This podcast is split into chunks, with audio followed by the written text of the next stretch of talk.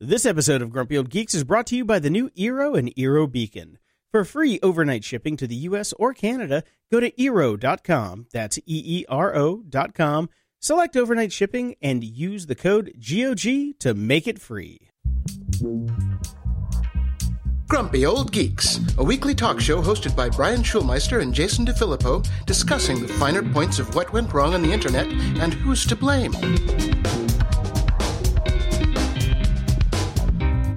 Welcome to Grumpy Old Geeks. I'm Jason DeFilippo. And I'm Brian Schulmeister. We do not have Dave Bittner this week. He's off on a secret mission, so he will be returning with us next week. Ooh. Yeah, I don't know what he's doing. He's probably just screwing off with his kids, but I think he's seeing solo again. uh, could be, could be, which I still haven't seen, but I'll try to. Yeah. So the collective world basically had its heart broken this morning because we're recording this Friday morning on June 8th, and we woke up to the news that I know one of my heroes is now gone, Anthony Bourdain. Yeah. Um, yeah.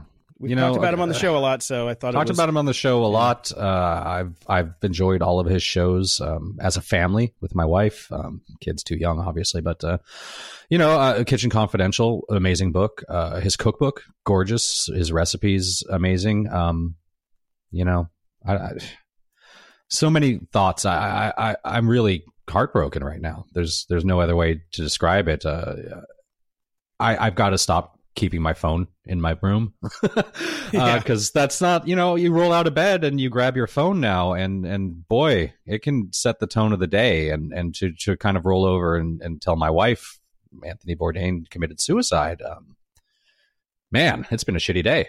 yeah, it's a so- shocker. Uh, It is a a shocker. Uh, you never know what's what's going on with someone. So for someone who who seemed to be living the exact life he wanted to be living, um, you know, and uh, had seemed to have found extreme happiness just recently with Asia Argento, so much so that uh, he couldn't stop stuffing her onto the show, which was getting a little annoying.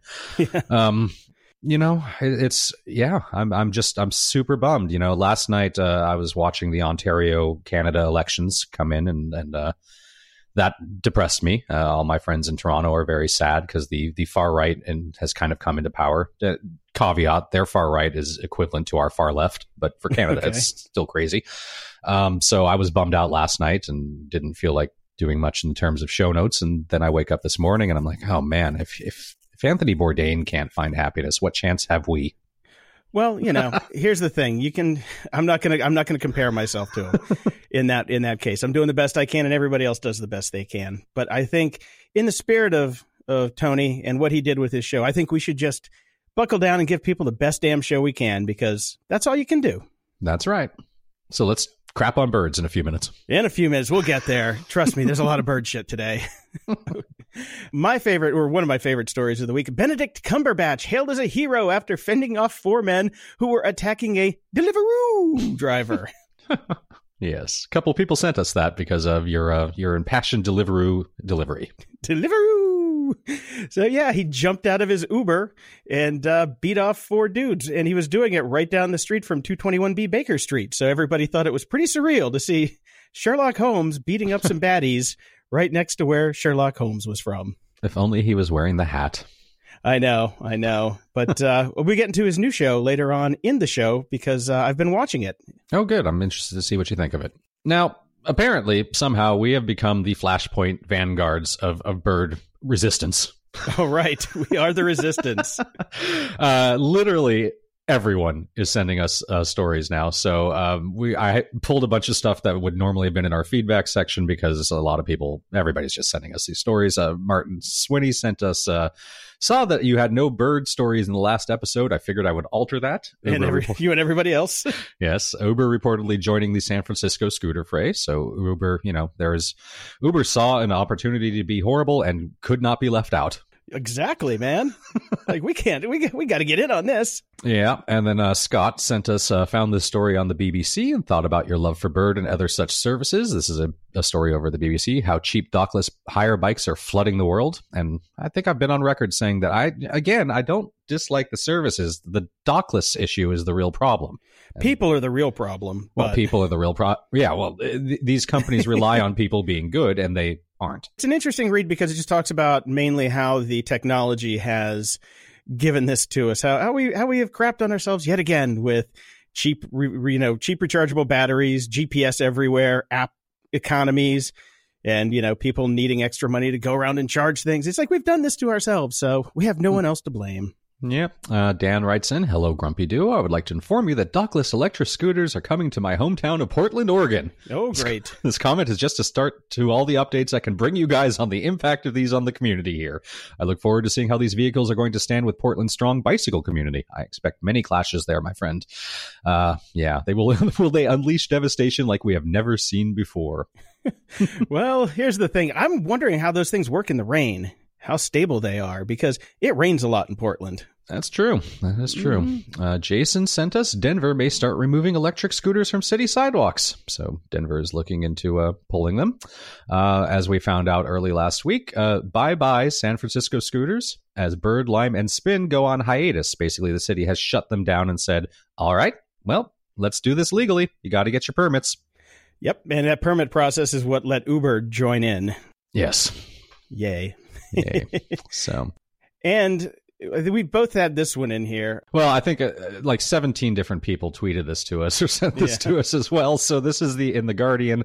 Uh, scooters littering U.S. city streets. Shout at police. Unlock me, or I'll call the police. Or shout at people. Sorry. Yeah. So there there are built-in alarms in these things. Uh, if you thought the bird chirping was annoying, my God, what is wrong with these people? Doesn't anybody think about the impact of these things and what what happens. Well, to to be honest, the shouting starts when you stand on the scooter and don't unlock it with the app. Right. So it's probably like they think you're stealing it by just pushing it away. Well, I mean, if you're just going to leave it everywhere in a dockless system, you should you should plan on that. Well, this is how they planned on it. Oh, okay. I'm calling the police. I'm calling the police. Right. So there was another one that a couple people sent us from was Kevin Roose over mm-hmm. the New York Times. It's how I learned to stop worrying and love electric scooters. Yes.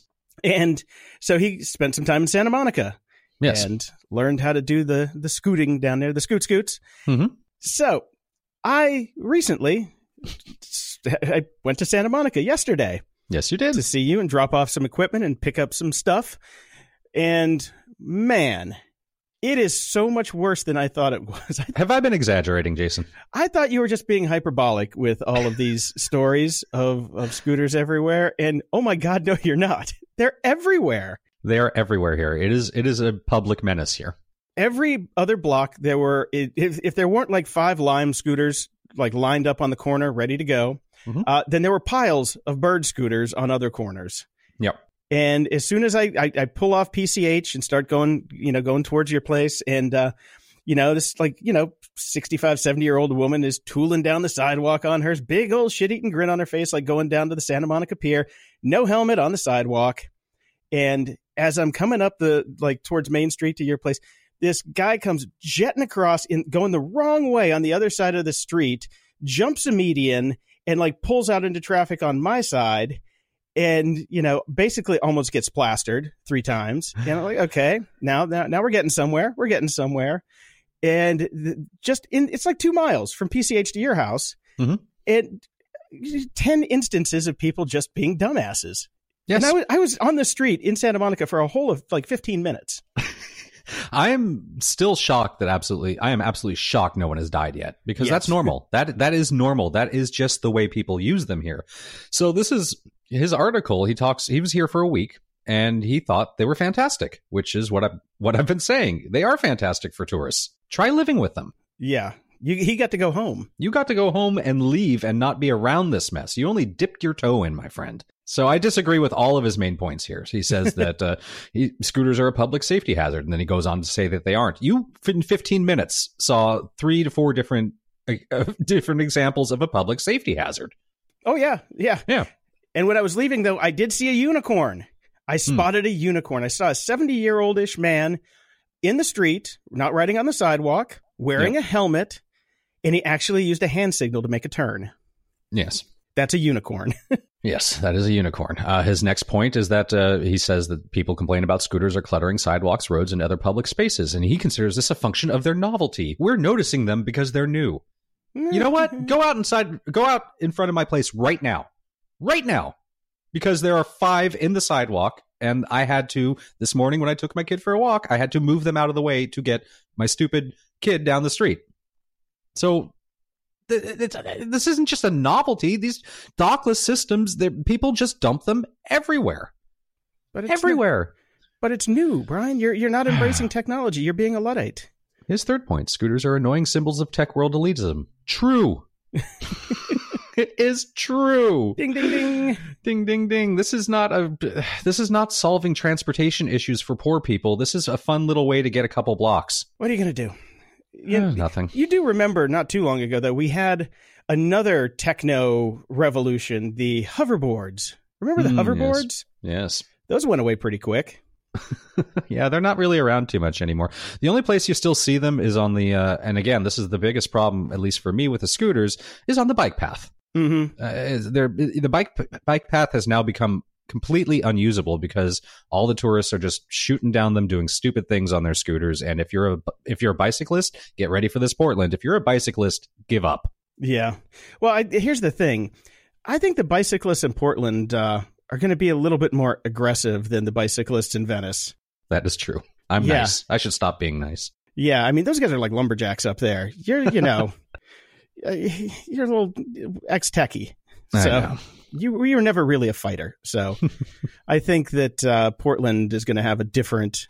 Uh, basically reception for these things it's going to be interesting and i'm sure i think we have some more bird comments later and i'm sure next week we'll be talking about bird again well yeah we'll see what's in the and news lime. next week so i wanted to give a little follow-up on going back to firefox after we've gotten some news that opera might not be the best browser mm-hmm. because of the shady Chinese connections now, and the fact that my code signing certificate decided to not work with uh, Little Snitch. Yeah. So I'm going back to Firefox, and right. uh, my God, what a pain in the balls! this is why I haven't done it yet. Like I just finished setting up all my bookmarks and getting things to work the way I wanted to in Opera, and uh, so the Chinese are still getting some information from me. But I will yeah. switch because you kind of have to. Yeah, I mean, the the things that are in Opera that I really like. Well, a I've figured out where the close tab button is on Opera now, so now it's back on the other side. Hate that. All of my little widgets that I have going in Opera, not all of them work. Yep. Uh, the biggest one that I can't get to install is Facebook Purity, which is oh no, I need that, dude. I you know I was on Facebook all morning because of the news and using Firefox. I'm like, nope, screw it, open it up Opera again because it's really bad on a regular browser. Mm-hmm. And even getting the news for this show was tough. So I had to go find a new ad blocker because it doesn't come built in. And the ad blocker even popped up ads for me. And I'm like, oh my God. oh, can't we just love the Chinese? Can't we all get along? Can't everybody just stop stealing other people's data and I can keep my beloved opera? No. In the news. Now, technology sometimes is annoying, like if you what? had, say, a bird. but this is an interesting story out of London. They just launched the world's first contactless payment scheme for street performers. Okay. Yes, the mayor, along with a uh, was it a actual professional organization for buskers called Busk In London, teamed up with a Swedish payment firm called Izettle. Izettle. Yeah, it's a company that was just bought by PayPal for two point two billion dollars. Oof. And what you can do is set up a contactless reader for your busking, and people can just tap you and pay you from the cell phones since people okay. don't carry cash that much anymore. Right. I think it's a pretty cool idea. I think it's a great idea. I mean, London has a long and rich history of busking. I mean, that that is something that is socially acceptable there and, and a lot of kind of fun, really, and uh, part of the charm of the city. So it's not like uh, they're just, you know, random people setting up on any corner. This is expected. This is part of the culture. So I like it. Now, what if you busk for a living and you can't afford a phone or a bank account? Like you had some bad history with the banks and you can't get a, a bank account and you basically make your living busking. And this is going to tip people more towards auto payment and not tipping with cash, which might actually spread the economic divide. What do you think about that? I think you're probably right, but let's face it, cash is going the way of the dodo. So we're gonna have to figure out something for for people because yeah, I mean a lot of people just don't carry cash on them much anymore. People are always shocked when I pull out my wallet and I'm like throwing cash around at bars or things like that. Oh yeah, because they're like, "What you you carry cash?" I'm like, "Yes, I always have like a hundred bucks on me, always." Mm-hmm. So I always pay at Trader Joe's in cash, and they look at me like I've got three heads. Okay, that is weird. Sorry. Just, you know how slow those systems are. It's faster to do cash than it is to do those stupid pads that they have. It used to be, but then there was your story about uh, people not understanding how to make change anymore. Right, but that was in like Naperville, Illinois, with college age kids. Here, the, the the Trader Joe's people are a little more seasoned, and I don't have any credit left on my my credit card, so I can't use Apple Pay. So I have to pay in cash. So, Right. But Gotcha. uh, yeah, yeah. It'll be interesting. Maybe this Busk In London company can like, you know, rent out phones in the morning to people or like when they go on their busking shift. Right. Then they can bring the phones back and then just get cash for the money that they made that day after a small transaction fee. That's not a bad idea. Yeah, which means it probably will never get done. Of course not. now, speaking of cash, it's been a while since we've talked about Bitcoin. What have we said about Bitcoin? That it was bullcrap. hmm So, marketplace.org has an article Are traders messing with the price of Bitcoin? And why should you care? This is a rare case of the uh, Betteridge's Law being incorrect Yes. because the answer is yes. and and why is that second line a question? And why should you care? I don't know why there's a question mark on that, but uh, it is what it is. Anyways, uh, the Department of Justice has opened an investigation into whether traders are manipulating the price of Bitcoin and other digital currencies, as we've said they've been doing all along. And this is why you should probably not get involved in it. By the way, have you noticed that the, the whole cryptocurrency and Bitcoin thing has kind of dropped off the public radar? Well, except for another story we have coming up in a little bit about John McAfee. Um, Well, yeah. I had to mute him today because of the news about him, and I'm just so tired of hearing about cryptocurrency, and that's all he talks about. Most of the people I know have stopped talking about crypto, though. Yeah, it's it's uh, it's kind of uh, it's not the pressing topic anymore because I think people have kind of figured out it's a load of crap. Everybody's gone to invest in birds. Yes. we. It's just a platform, literally. I stumbled across an interesting story over on Medium. Capitalism has failed, and Jay Z's streaming scandal is proof. Now, I didn't even know that there would- ever be news about Tidal ever again. Right. I thought it was done. But apparently there is. A Norwegian newspaper, Dagens Nyhetsbrev, I think you nailed it. Nailed that one. Nailed that one, right? Uh, has done an explosive investigative report containing damning allegations about the business practices at Tidal, the streaming service owned by Jay Z. The paper obtained a hard drive alleged to contain internal streaming data from Tidal. What have we always said? Statistics are crap, but this is the real report that they're keeping for themselves. An examination of its contents revealed the data had been manipulated to inflate streams of Beyonce's Lemonade and Kanye West's The Life of Pablo by a combined 320 million plays. Most of the, both of these projects were exclusive to Tidal at the time of their releases, a huge coup for the fledgling company. If true, and Tidal has maintained that they are not, these allegations will land Jay Z and Tidal in hot water because they they would have fraudulently allocated additional streams to his wife and close friend of the owner of the company, unjustly enriching them and depriving other artists of their fair share. Oopsies. I want to know who leaked that uh, that hard drive. Me I, I bet Jay Z does too. I'm sure Jay Z would very much like to know. The interesting thing about this entire article, it's not even so much about Jay Z in Tidal. It's about the economics of technology, like we've been talking about, and Mhm. it's a long read. But I think I think she nails a lot of things that we've been talking about as well.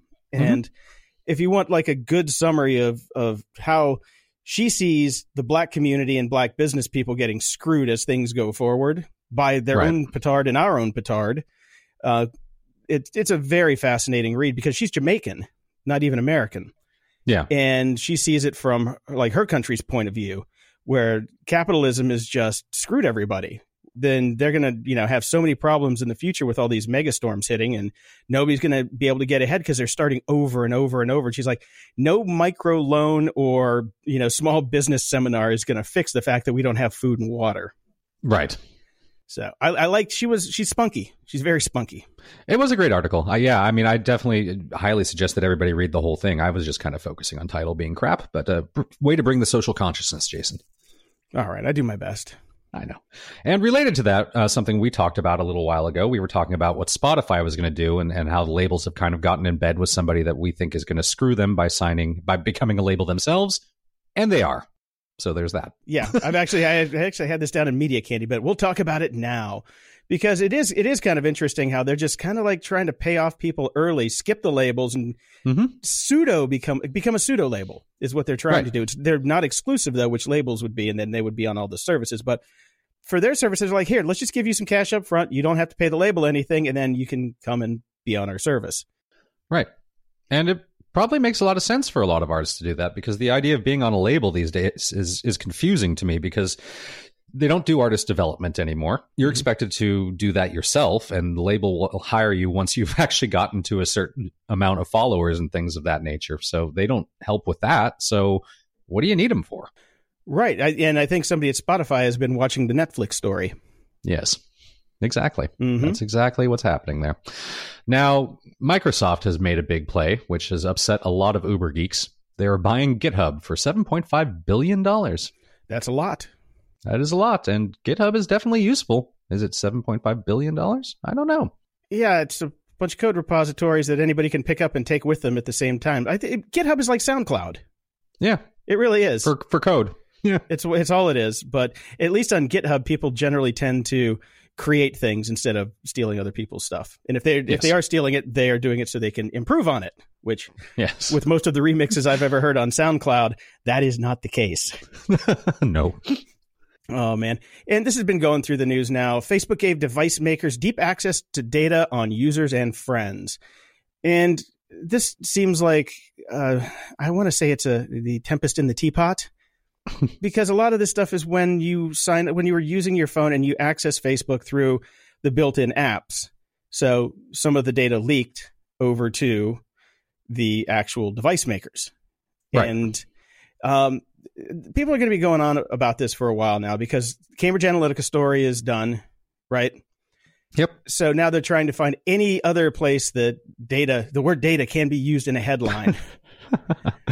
and I think it's kind of silly that this is a thing because I mean this is just one of those ones that we kind of knew about being builders, right? Well, yeah, but I think it's a, it's a sign of the fatigue that we have that it, that it's actually not as big a story as it probably should be, even to us. Like we're kind of just like, ah, we knew this already, whatever. No, it's a big deal. If you say so. I, I, I do think it is. I think it, it's just another nail in the coffin of, of what Facebook is doing with our data, and and another nail in our coffin because we don't seem to give a shit. I just thought stop giving them your data. That's the yeah, easiest. That's the easiest thing as we both log into Facebook. Yeah, with with all of my information is not really my own. That's true. So, yes, never give them your birth date. Never give them a real answer to a security question. All of the little things that we've always talked about. Yes. Uh, and have you noticed that Facebook has removed the trending block? I learned from the trending block that it would be going away. Yeah, I did too, which is pretty funny. Yeah, I'm, I'm actually meta. bummed. I don't know why. I mean, obviously, it's it's a knee jerk reaction to to fake news and things of such sorts. Uh, it's also, you know, theoretically, theoretically, they were actually paying real people to to kind of curate that, and probably don't want to mm. do hmm. that anymore. I miss it. I liked it. I have no problem with it. I liked seeing what was trending right there. Now I have now I just go over to Twitter. Exactly. Yeah, for me it was a two second look into the zeitgeist. Exactly. And I could look and say, okay, nothing's going on. Go about my day. It was much easier than digging it around in other places because Facebook trending generally isn't that good. No. So, so I, I don't get the point in removing it. Obviously, they're going to try to replace it with something, but I would have waited to have that uh, replacement ready to roll out, wouldn't you?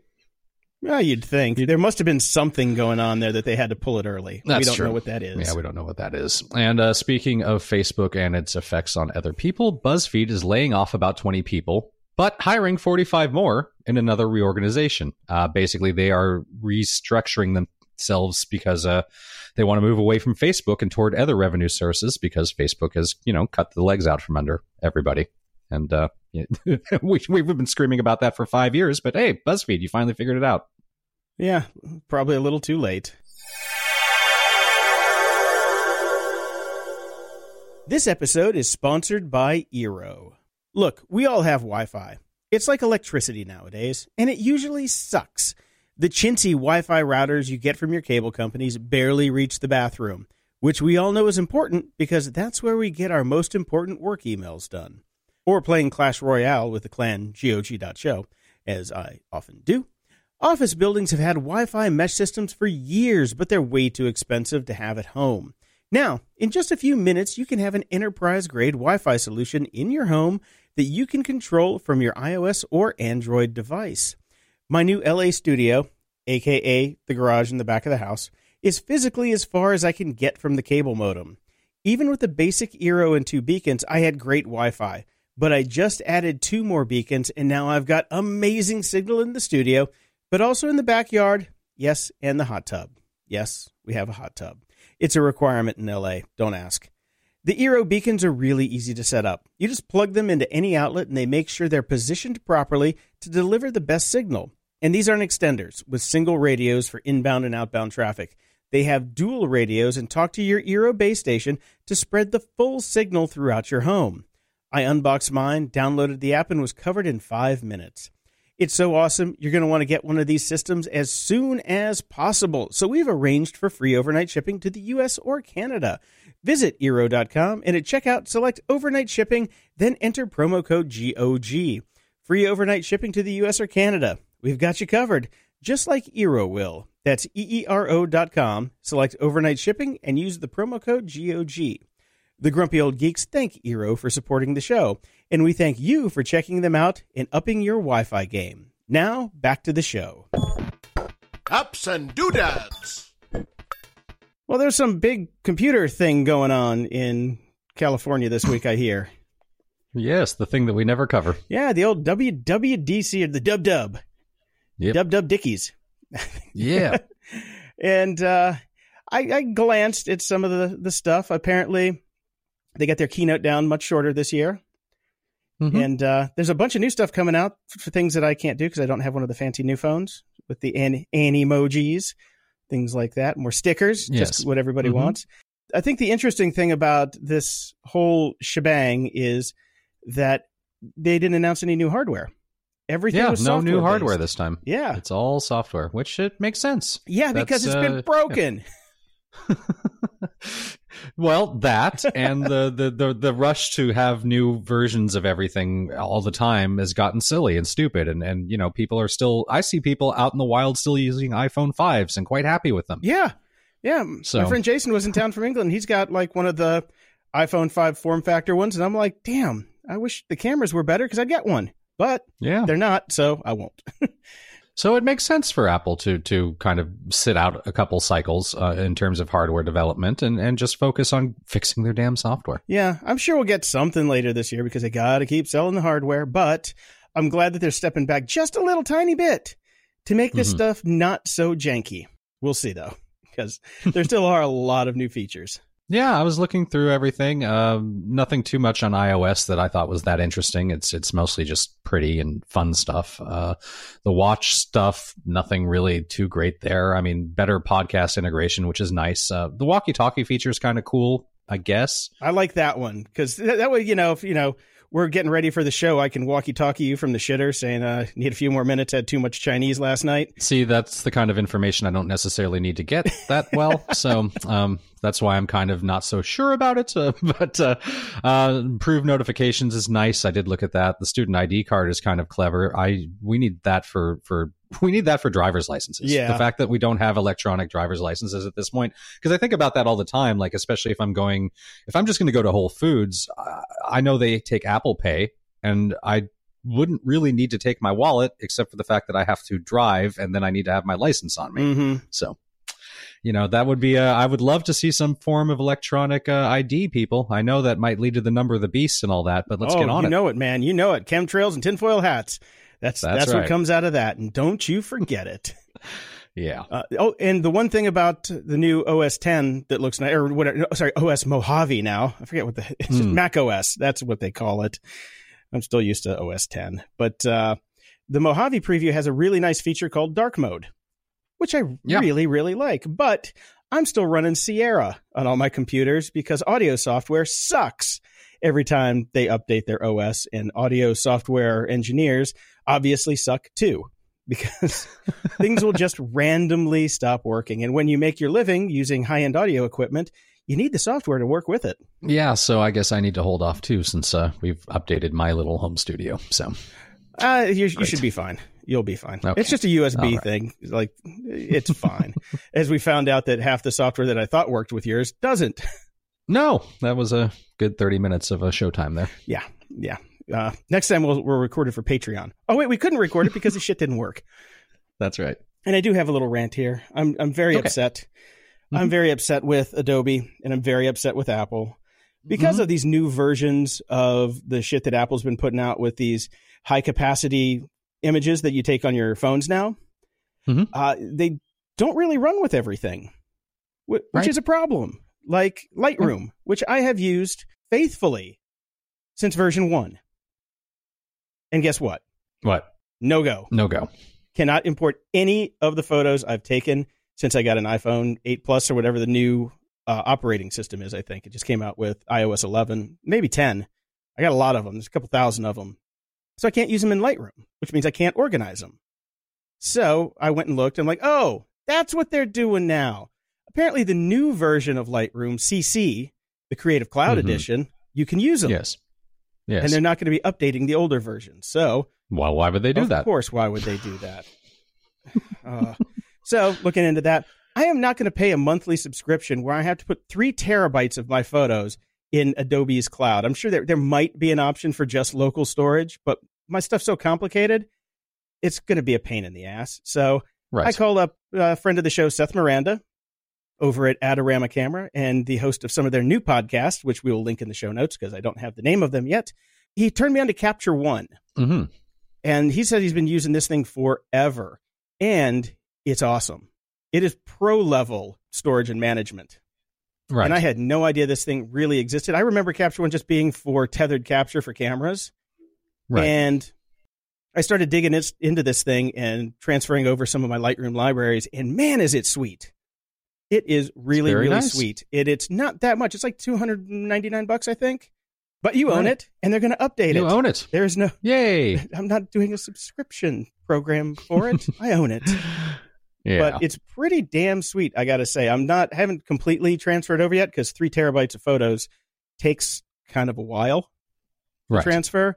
But if you're into photo management and are sick of the bullshit from Adobe and Lightroom, probably like UMXV and a couple of my other friends who store a lot of photos in Lightroom, you might want to take a look at Capture One. It's pretty sweet. Very cool. Well, one thing that I've been trying to manage recently and that Apple has made very difficult is my text messages. Mm-hmm. And they have finally sort of come in, eh, fixed it. Not really. Uh, there's a link in the show notes to Lifehacker, how to find and set up messages in iCloud on the just released Mac OS 10.13.5. So finally now, if you put your messages in the cloud, they will sync between your computer and your phone. You know where they still don't sync? Where? The one place it's most difficult to delete text from, your Apple Watch. Oh man. Still no syncing there, which drives me crazy because that's the one place it's the hardest to delete them because you have to find the messages, then you have to swipe, then you have to click delete, and then you have to click trash. You have to click on the stupid little watch like three times just to delete a message. But at least they're syncing between the phone and the computer now, which is very nice. Oh yay. Although, I will say, what could possibly go wrong storing your text messages in the cloud, right, Hollywood actresses? yep. Yep. Yep. just going to mention that. Okay. Okay. Uh, so some pictures have come out about that red hydrogen one phone. Mm-hmm. Looks kind of cool. If you're, It looks kind of cool. It looks. You know what? It, loo- what it looks cool. If you were like in the first William Gibson movie and you were accessing the internet from that thing, what the hell is this thing? I don't know. It looks it's it's industrial design for sure. Like I would have like uh, back when I was like a rivet head and I was going to Control Factory, the club. Yeah. This would have been the best phone in the world. No doubt. This is. I mean, this is like uh, right out of Neuromancer. Yeah, It really it's is. interesting looking, but you know, still no idea what the holographic display is really going to be or do or look like. Well, everybody says Um, you have to see it in person because it just doesn't work in in photographs, which makes sense right. because Yeah, it does make makes sense. total sense. but I'd, I'd kind of like to see one now, even though they're yeah they're only showing you the back of it in these pictures, and it's Right. it's weird looking, man. Yeah, it's a weird phone. For that price, it better have some something going on up front. That's all I got to say. it, it looks like it's got like a SCSI port on the back of it. it does. It's very odd. Um, I don't I don't know. I don't know. Uh, and Dave and Buster's. Ever been to a Dave and Buster's? I have. I, one of the one of my friends had his bachelor party at Dave and Buster's. He was a little bit square. I was gonna say I wasn't. I wasn't at that one. No. No, no, the girls that are from those bachelor parties would not be allowed in Dave and Buster's, most likely. But uh, yeah, they're going to be installing more than 500 HTC Vive VR headsets in its arcades across the U.S. and Canada. Very smart. We'll see. Yeah, because I bet they can get them at a discount because nobody else is buying them right now. That's true. no, I mean it, it, makes sense for a company like this, which uh, to do it, and it makes sense for I. It makes me happy because I can go and I can try out some VR stuff and have beer at the same time without having to invest in any of it myself. Now, we also talked a long time ago about how when autonomous cars get here, how filthy they're going to be. How filthy do you think these VR headsets are going to get at Dave and Buster's? Well, I would never, ever, ever even get close to one without my own personal uh, wipes. Yeah, you got to bring, bring your I'm going to be wiping those things down. Oh, that's our so, new yeah, business model. Gonna... VR wipes. Ooh, VR wipes. I bet we could do some cool branding. We could make it look like that uh, red phone, you know, very rivety, high tech, uh, neuromancer style. It'll be great. I'm, think, I'm thinking like when you when you rip open the little packet and you unfold it, it's basically like a yarmulke, and you stick it on your head and you swirl it around. Just because nice. you know this is for after using it. Or you could stick right. your fist up in it and whip it around in the thing but then you might get some on the glass. Or or or vr doilies Ooh. vr condoms basically. But you know right. it, it's coming people. We got to we got to think about this stuff. The future is almost here. And we and you better lube up.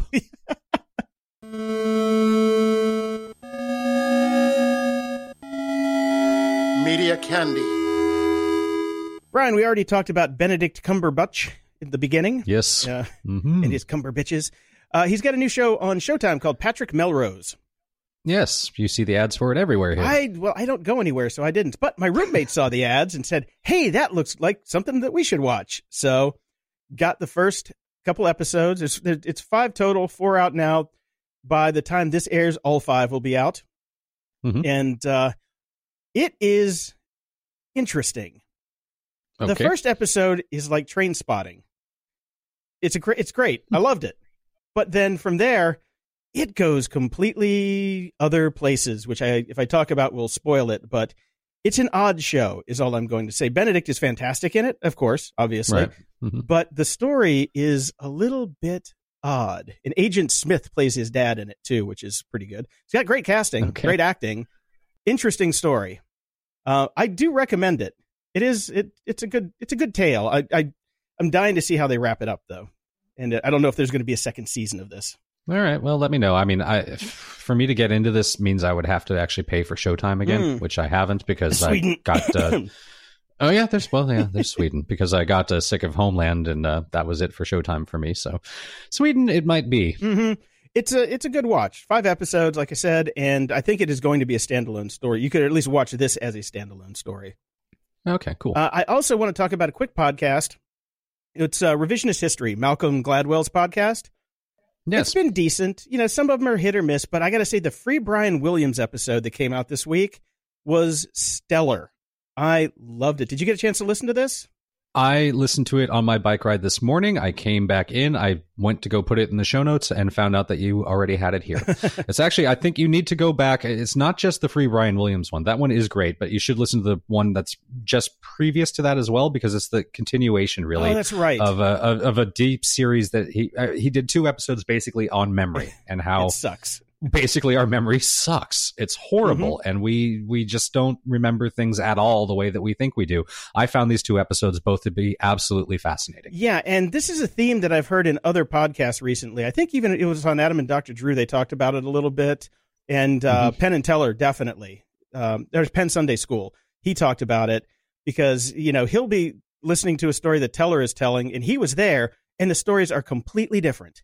Like yeah. nothing matches up because when you we, we know from the science when you remember a story, you modify it. So every time you're accessing yes. a memory, you are modifying certain parts of it, losing some, and then reinforcing others. And that whole mm-hmm. that whole field is fa- like fascinating to me. And it just it's kind of interesting that it's come back in such a short time into the zeitgeist in such different shows, and people are talking about it again.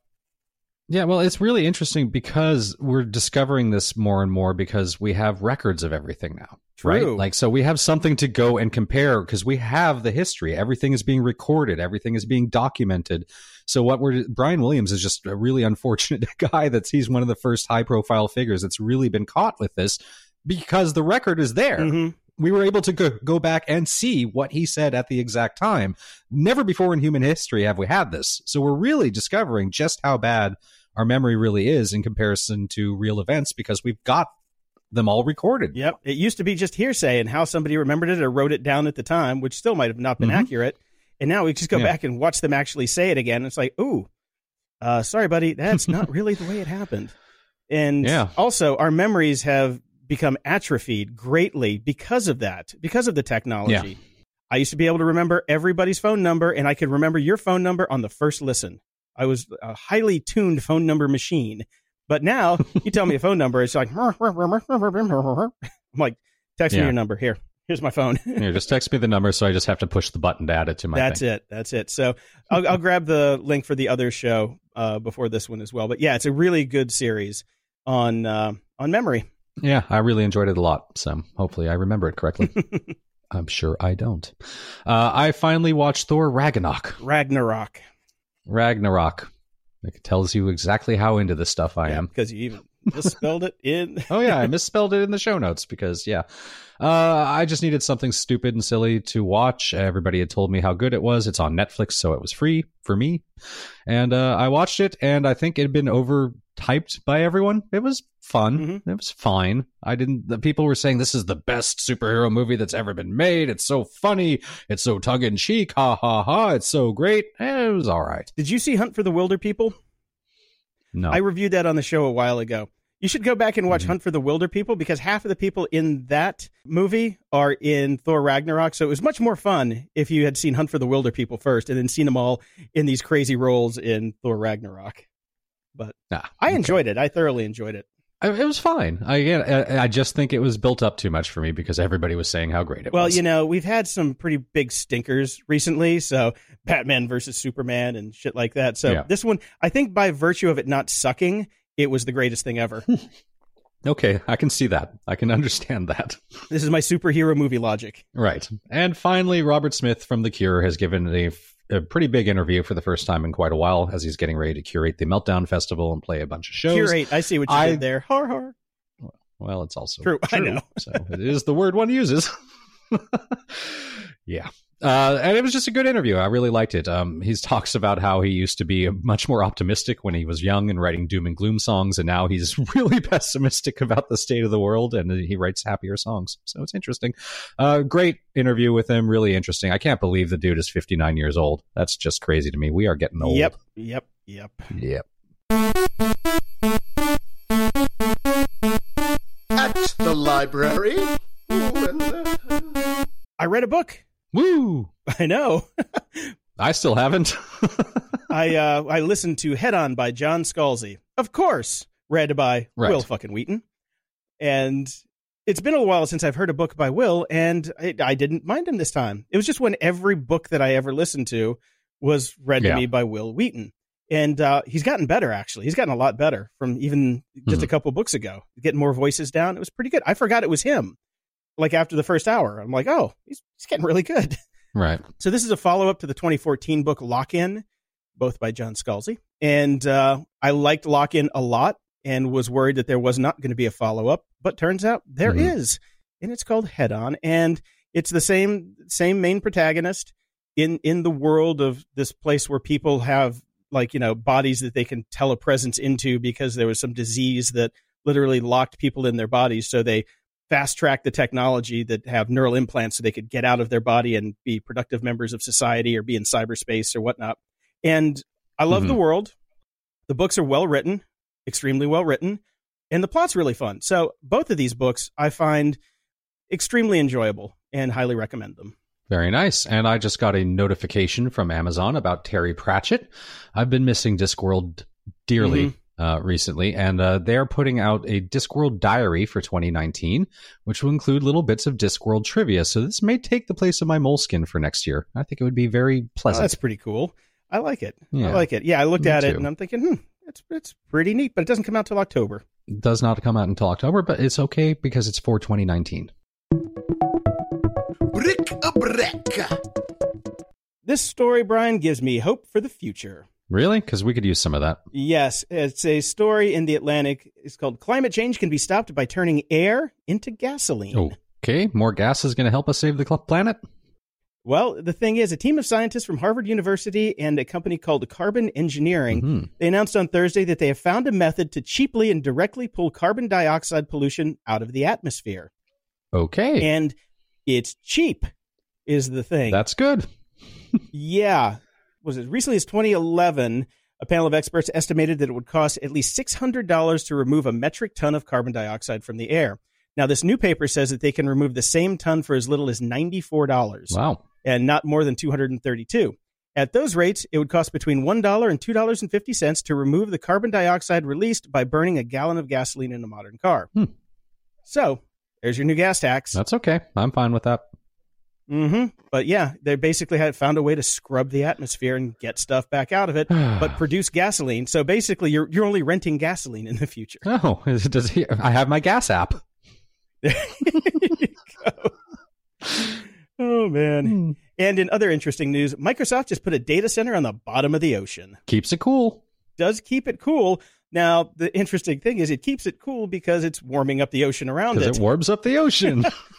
yeah, then they put this thing out in the Orkney Islands, out of, outside of Scotland. hmm because of just the the way that the geography works there, and the Orkneys have basically a huge infrastructure for uh, renewable energy. Okay.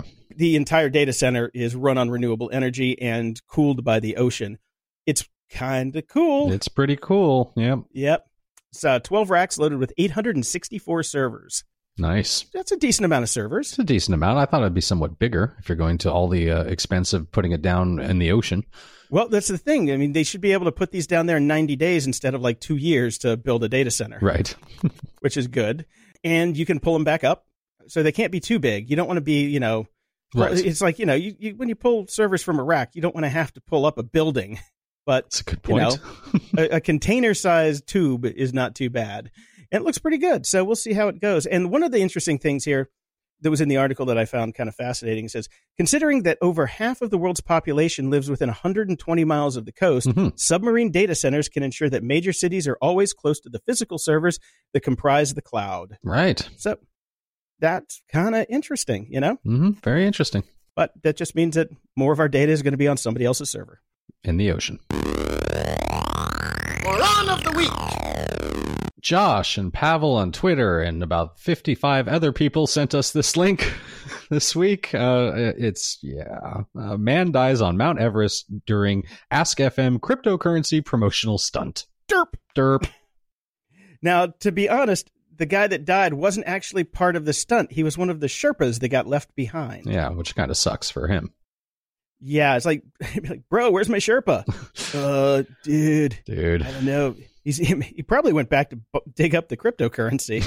probably. If, Yeah. that, if, if I was up there with him and I saw where they buried it, I'd grab the grab the the crypto wallet, just head down the other side of the mountain. Yes, But they haven't found this guy yet, so they're probably assuming he's dead. that's probably a good assumption and, and very sad, which sucks. So, Mhm. uh, we have a whole lot of morons because I found this awesome, awesome list over at SciBabe, a very great site. This is an incomplete list of complete bullshit websites. That's, it's going to be incomplete because that list is going to be long. Yep, it's long, so it's worth a scan, worth a quick scan through. It's uh, even if some of these uh, sites are a little uh, smaller, if you've never even heard of them. Obviously, you've got the big ones like Goop and Infowars, but uh, the takedowns on all of them are fantastic. It's been the original post has been edited 15 times now, where they just keep adding more and more because people are sending them in. This is absolutely fantastic, and it kind of perfectly shows everything that's wrong with the internet. So that's just something else to check before you uh, send off that email with the link to somebody. Yes. First check Snopes, then check this list. Yes. Make sure that nothing comes from there and, and read this before you drop a bunch of butter in your coffee because, yep, we'll put bulletproofs on there too. Feedback loop. We have some new Patreon subscribers Keith, Michael, Marco, Paul, Gabe. Gabe, who also writes in, Hey guys, just started my Patreon pledge when I realized I can't imagine making it through a week without getting my GOG on. I'm a computer scientist turned bioinformation informatician that builds, say that 10 times fast, that builds clinical genetic analysis software. So if you ever want an insider read on the world of personal genomics, genomics and security, would be happy to chat. Well, can you tell me what the fuck my dog's made of? That would help. and send me Jason's data. I want to put it out on the deep web. It. Thanks a lot, Gabe. Uh, Jesus also is subscribing at Patreon. So, Woo! woo. Uh, yeah, thank you, man. Uh, Gil upped his pledge, so thank you very much. And he also wrote it and said, Greetings again from Portugal. I up my contribution to this remarkable podcast that I've been listening to since episode 53 or so. You've been my companion on my commute for a damn long time, and well, I guess you deserve a bit more of my monies. Hope this helps. Keep the lights on and the beer flowing for you both. Thank you. Thank you. Thank you very much. And Phil upped his pledge as well. So thank you very much, Phil. As did Jay Cummings. Nice. We appreciate it. Yes. Yeah, Oliver finally uh, wrote in to give us his band name that he wanted us to pimp. So he wrote, uh, shit, I forgot to send you my band. We're called Pterodactyl Problems. Pterodactyl Problems, right? Yeah. Yep. We play hard rock, but have a wide range of influence all the way from death metal to Ed Sheeran. Here's a song from our EP, and we're nearly finished recording our first full length record. Hope you enjoy. And we've got a link to his YouTube in the uh, show notes there. Okay, a couple things here. First, love the song. It's right up my alley. Mm-hmm. Uh, second, Toronto. Yay. And but third, your Bandcamp page has shit credits. I don't know who's who, and uh, there's no way to kind of find the lineup credits until I dive into an actual track.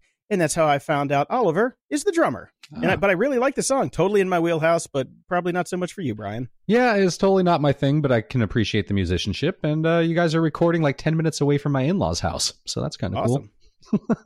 And awesome. grab Co- a beer with them next time you're up there. Yeah, definitely. And uh, Cohen also wrote in after intro talking about U.S. healthcare. I've decided to post this.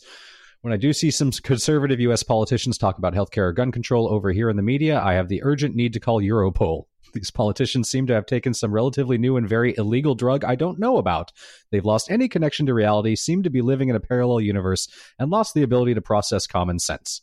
So we need to tackle it before it reaches Europe or we are doomed. Seriously, what can be wrong with some elemental healthcare for everyone enforced by the government? Even a dictator like Castro figured this out. The irony is most voters are lower middle class and would benefit from it. Typically, Scandinavian countries have the highest standard of living. Maybe, just maybe, America should look and see what's happening here. Take the best ideas and try to improve them. Especially for Social Security, Americans don't get much bang for your buck. I would recommend the documentary Where to Invade Next from Michael Moore. The facts about the European countries are not fabricated. I was shocked about what he had to say about the U.S., so I'm not sure that they are representative of the USA as a whole. Well, that uh, that basically is almost every conversation I have with friend of the show, Carl Wallinger. he just screams yeah. at me about all this stuff too. Uh, hard to argue with you. Where to Invade Next was a fantastic film. I did enjoy a lot of that, and uh, you know, it's uh, it, we don't know. It's it's not what we're voting for here. But uh, no, yeah. no. But I will say the news of today from Anthony Bourdain did get me to start the process of getting health insurance. So in mm-hmm. case I hit the bottom again, I have somewhere to go to get help. Yes. So that Good. was at least one plus for the day. There you go. And over at PayPal, we have a recurring donation that came in from William, and uh, we've got a donation from Isaac, who wrote, Well, it finally happened. After chuckling along with your rants on companies like Bird and the like, I noticed Limebike had made it onto the military bases. Oh, what can go wrong there? The first instance involved a booth at a highly trafficked area where they had pretty girls convincing the younger folks how easy it is to do. At first, the idea seemed great since a lot of us walk for 20 minutes, if not longer, to get around, and surely military folk can put the bikes in proper spots to keep good order. All it took was a week. These things are everywhere, next to dumpsters, around blind corners, you name it. I can spin in a circle and find at least two wherever I am. I sure hope they don't have bounties like Bird. The last thing we need is a civilian getting shot trying to scale the base gates to charge a bike. Okay, I got I got one thing to say about this, mm-hmm. and I, I wish Dave was here so he could chime in on it. The military is letting basically consumer grade electronics onto their military with GPSs on them without yeah remember even what was that strava app that yes was, the strava app that uh, tipped people off to some secret military bases. Yeah well i'm sure they're not going lime is not like shuttling these birds over to afghanistan you know for the secret bases. I bet they would, really wouldn't run in the sand that good. But imagine some creative person took a lime bike or a bird home to charge it decided to put in a stingray or some other you know cell listening device and then released it back onto the military base to listen to the communications how about that? Hmm. How about that? Yeah, I'm thinking that the big boxes of consumer grade electronics zipping around mapping a military base probably isn't the smartest idea. So somebody on your base, like, should maybe have a look into that. Maybe. And I just got to say, I mean, my point about the dockless stuff, this is this nails it home for me. The most disciplined people on the planet. Yep. The military, the US military with the finest level of discipline on the planet cannot manage to put these damn bikes away properly. so what are we doing no here? The There's no hope for the rest of us. There is no hope. Uh, I can't even make my bed in the morning. For sake. these people can bounce quarters off their beds and they still can't put their bikes out of the way. Yep. Yep. yep. Paul sent us uh, over at Facebook. Fancy creating your own AI driverless car? Don't forget the blockchain. You can now download the world's largest self driving data set. That's pretty interesting, actually.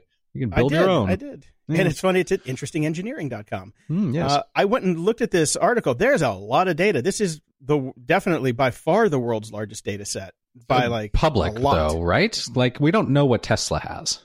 Yeah, yeah, yeah, yeah. So This is uh, Tesla's that. not releasing that. Yeah. So, but um, the thing is, it's all 2D. So there's no, but it does have GPS info in a lot of different uh, pieces to go with it. So you, this is like the starter kit for Yeah. Your own self-driving car empire. I'm going to make self-driving scooters, Jason. Okay, you Yeah. do that. Drive them if you can. drive them right up to Santa Monica Pier and right off the end. Perfect. Ted writes in, I saw this, found it funny as hell, and thought of you guys. Fox is claiming this poll is big news, yet when you look at the bottom of the poll, it says this study was completed among a random sample of registered voters who responded to an email invitation to complete the survey. This is like believing one of those Facebook polls you jokingly fill out. No way to tell if the emails actually reached people in the community. Fox are idiots. Maybe they should have had a question about bird usage. Yes, I started listening only a few months ago, but being an IT pro for 20 years and being around the same age as you guys, I find a lot of relevance in what you talk about. Thank you for the voice of reason and the voice of us geeks who are, feel old, and are grumpy. Okay, guessing this was typed from a phone. Uh, so the, the study is Bay Area Exodus. Nearly 50% of Californians say they want to move out soon, poll finds. And I looked at it, and yeah, this is definitely a small sample size and a self selecting sample size. Yeah, which is uh, two bad things about actual polls. Also, by the way, everybody that's lived in California, at least my entire life, has always said we got to get the hell out of this state because it's too damn crowded and the traffic's too bad and the prices are too high. And all of us are still here. Even Jason, who leaves and comes back. Yeah, at least I get I take a break. I have a, I have a California vacation every Right. now and again. So you know, after after a year or two, I find I should come back and get fed up again. Yeah.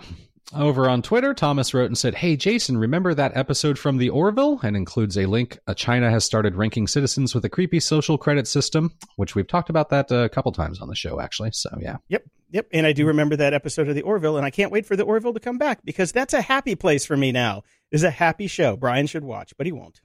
No.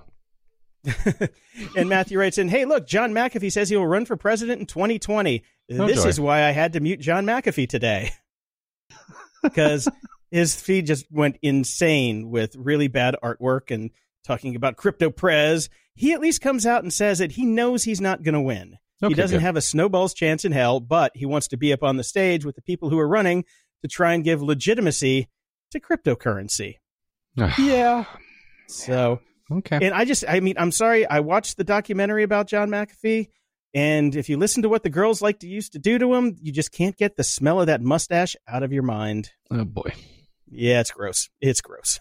All right. Uh, we got roped into some discussion about Apple at some point. So Quantum Leap tweeted us and said, I was once a diehard Mac evangelist in the Think Different era. Today I'm just a Mac user. I wouldn't mind letting you guys point out some weak points in their lineup and screw up the whole WWDC presentation.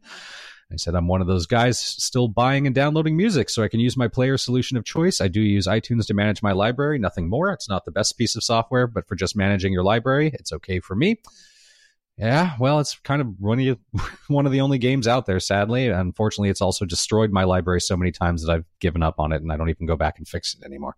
Yeah, yeah. No, I have a folder of MP3s, and that's it. like every Yeah. now and again, I'll grab one and try and find the convoluted ass way to get it on whatever device I need to get it on. Yeah. But I miss the days of of the Rio.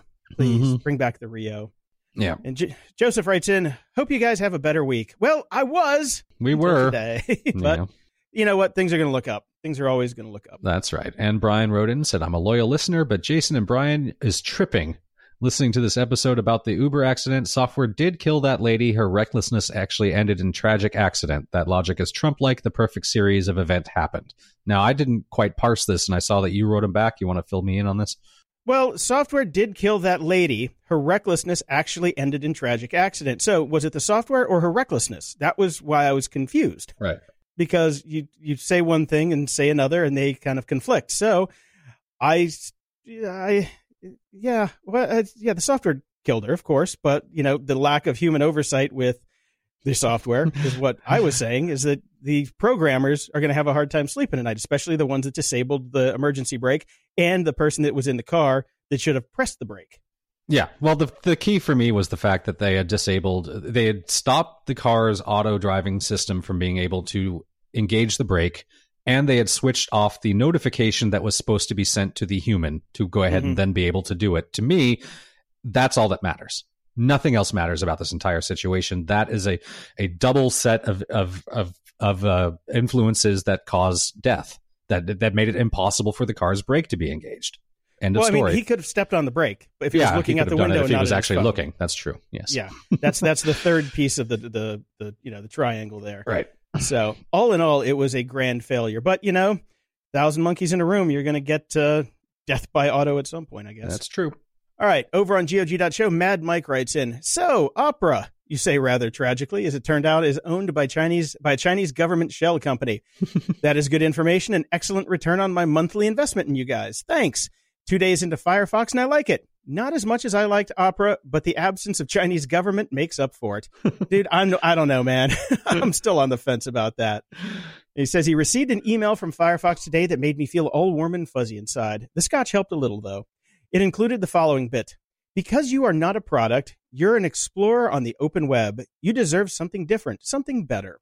Proving yet again what Simon Sinek has been spouting for a decade now. People don't buy what you sell, they buy why you sell it. Still my favorite of Harbinger's new shows, by the way, Jason. Thanks again, guys. Thank you.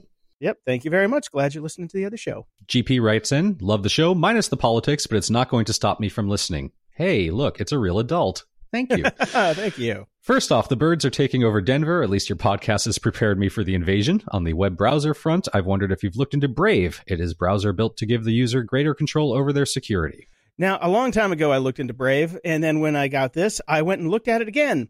Now, after hitting the homepage today and seeing the headline and link underneath, I probably never will. Brave and Townsquare partner to monetize ad blocking with utility tokens and test blockchain based publisher advertising. Bye. Hmm. that does not ya. sound like it's built for security. Here's the thing I don't want anything that has blockchain in it anywhere near my browsing history. Yep. That's it. That's Telling it. you right now. End of story. So, not, Yeah, not, even, especially not doing. this show. yeah, You should seriously. see the weird things that we look up sometimes. Oh my god, yeah. Mm, Yeah. Corn, corn cob dildo was my favorite this week. Yeah, thanks for uh, getting that in my history as well. Awesome. Brian writes in, No, birds have invaded Atlanta. FYI, we have the worst traffic in the country and the worst drivers. No, you, you don't. I've seen much worse drivers in Atlanta. Yet someone thought this would be a good idea. How many birds will be roadkill on the street? And how many pedestrians will be roadkill by the bird riders? It's also a popular hobby to go carjacking over the weekends. So I'm sure it's only a matter of time before people start birdjacking riders at gunpoint, only to hoard the scooters for a month to raise the bounty.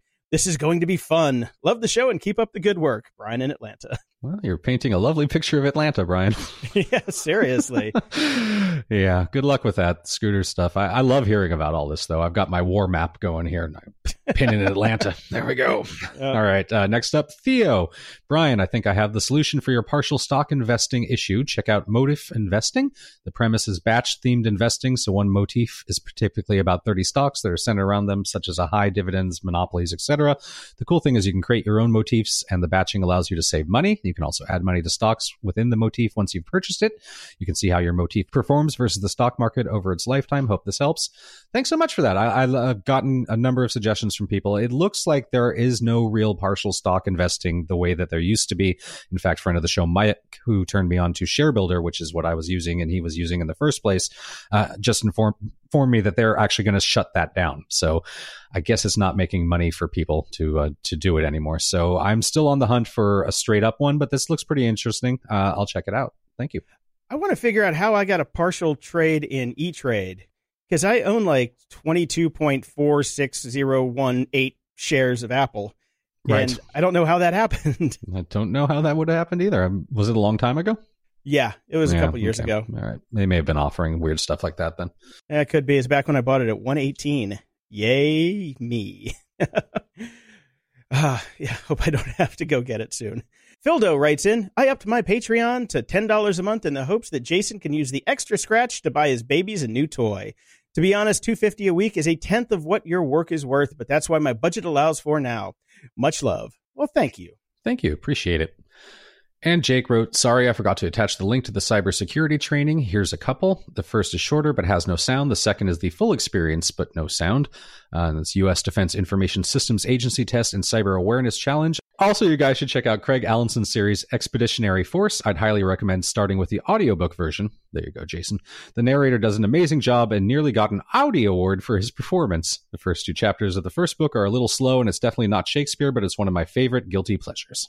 All right, and um, on the first the first video does have sound. I watched it, some of Hmm. it this morning. Yeah. it's actually kind of cool.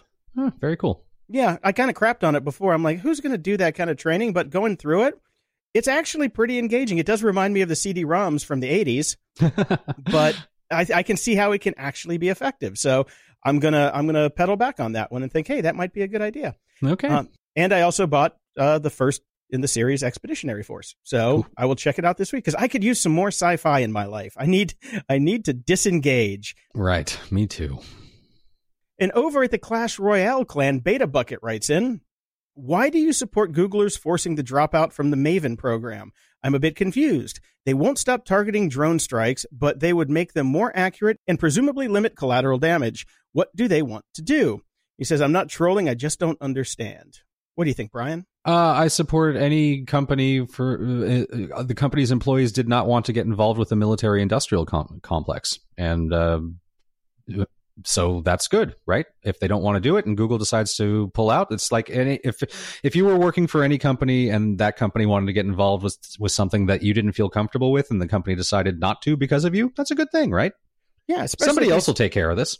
Oh yeah, there's always somebody else out there. But yeah, I, if this guy, if you know, if these people sign up, it's like, hey, I want to write new AI to help, you know, cure diseases and find, you know, find things that are going to be better for humanity. Mhm. And you you give me a job of targeting people who I don't think should be targeted, or you know, maybe stop doing drone strikes and we wouldn't need so many. I'm just saying, these people have a right to say no, and some of them have left but at least Google did the right thing and backpedaled, and they're not going to be part of it now. If they want to open up a new branch, you know, if if there's the letter M in alphabet left for military, and they want to open that up, and people want to go work for it, fine, go do that. But the people who are already there and got this thrust upon them, I can see why they would complain. I would. Yeah, I mean, look, Google take "Don't Be Evil" out of their out of their handbooks and everything, but a lot of people, you and I both know people that work at Google, and a lot of people are very um, they very much bought into the "Do No Evil" bit, and they they Mhm. see Google as a force for good, and they're there to try to do good. So this was jarring to a lot of these people. So you know, Google is welcome to do whatever they want. They they can keep doing it if they want to, and these people can choose to leave the company. But I I personally like the fact that Google listened to its employees. I do too. I think that's a fantastic move and, and gets a little bit more goodwill. Mhm. Okay, we got some iTunes reviews this week. Woohoo! Thanks, guys. We missed you last week. Kev NG9 from Canada writes in Perfect start to the week. This podcast has made Mondays, when, it comes out on Mondays, infinitely better. Excellent news and love the banter. Thanks for making me look like a madman when I laugh out loud on the subway commute to work. Best You're welcome. Yep. Yes. Uh, another one from Canada from Brevia LC. Just like family to me. These guys are just like family, i.e., they don't stop complaining. Thankfully, I can't argue back, so the police don't have to be called. All the same, I keep coming back each week for some reason. Nice. And over in Germany, Warrior writes in, great show. Thanks, guys. Enjoying the show. Again, the, the Germans who write in, they're very terse and just get to the point. That's true. We've never had like any long review from Germany. Just great show. Like, Yep. Thank you. We'll, hey, we'll take it. And uh, finally, I did something this last week that I, I've always told my clients to never do. Um, I Googled us. Oh, dear. Okay. and I discovered that not only did we have one, we had two different articles that we appeared in. Uh, the first is over at Salon with no commentary, but we were one of a list of uh, humanity-focused tech podcasts that they had chose. So and I would like to say nice. we were number number two on the list, beating Reply All. Suck it, bitches. Yes, there was that. and then I discovered way back in February that we got a write up in The Guardian, of Wow. all places. Uh, Miranda Sawyer wrote a, a, a couple of different podcast reviews. Uh, most of them were negative. Of, of all the podcast reviews, we were one of only two shows that got a positive review. Oh, So isn't that nice for us? So she says, Jason DeFilippo and Brian Schulmeister aren't that grumpy, to be fair. They're just middle aged men having a chat about the internet, music, TV shows, both where their experience slightly heavy, and she puts in quotes 40 years of online experience. Well, more than that, but we'll take it. Mm, more than that, but anyways. but as hosts, they're easy to listen to, and if you're an older techie type, this may be the show for you. Actually, they remind me of the Simpsons comic book guy. They have the same slightly superior, over-informed, nitpicky geek attitude, but that's not a completely bad thing. Love it. There we go. So that's very nice. If you want your question or comment read on the show, head over to gog.show slash support and send us your feedback or questions that we can read on the air. And if you're so inclined, please head over to gog.show slash iTunes and toss us a five star and snarky review. And make sure to tell your friends. In fact, just take their damn phone and subscribe to our show on it. Closing shout outs. I got a quick shout out to the guys over on the Clash Royale clan, which is gog.show, but nobody's going to remember that I just said that, and they're going to ask me anyway on Twitter seven times because we do have spots open if you want to join. But uh, Magnus, Alpine, Jay the Destroyer, Whalen, and Beta Bucket, those guys have been helping out run the run the show over there when I'm not available to. And so I appreciate it, guys, and everybody else in the clan. It's fun. So uh, get on that stupid war thing that we have to do every week. Ah, I miss the I miss the clan chest. That's all I'm saying. I don't even know what you're talking about anymore. It's in secret code. I guess so. All right. Well, I think we somehow got ourselves in slightly better moods. So until next time, I'm Brian Schulmeister. And I'm Jason DeFilippo. Thanks for listening to Grumpy Old Geeks. To support the show and keep us on the air, go to patreon.com slash GOG. Toss us a buck a month and we'll love you forever. If you'd like to give a one-time or recurring donation, go to GOG.show and click the PayPal button in the sidebar. Show notes for this episode are at GOG.show slash 263. From there, you can find links to old episodes, leave feedback, ask questions, and get links to stuff we like. Stay grumpy, and we'll see you next week. We're now one of my uh, favorite places in Los Angeles, In-N-Out Burger. You know, the thing about a burger is it's cons- there are many many forces at play with a properly made burger. You got to have a decent bun, right, to start with. Bun selection very important. You know, good quality meat. Also, you know, that would be nice. Uh, non-limp, reasonably fresh greens and garnishes also good. Cheese, you don't want fancy cheese. You don't want, you know, no, just whatever that is, this cheese-like substance is just perfect. But notice it's two thin patties together. Okay, maximum surface area, therefore exposing the maximum areas of meat surface to the popples of the tongue. It's brilliant. This is like a ballistic missile. Perfectly designed delivery system, protein delivery system. And I like mine animal style. And I'd tell you what that is, but I'd have to kill you. Oh, yeah. There it is. My favorite restaurant in Los Angeles.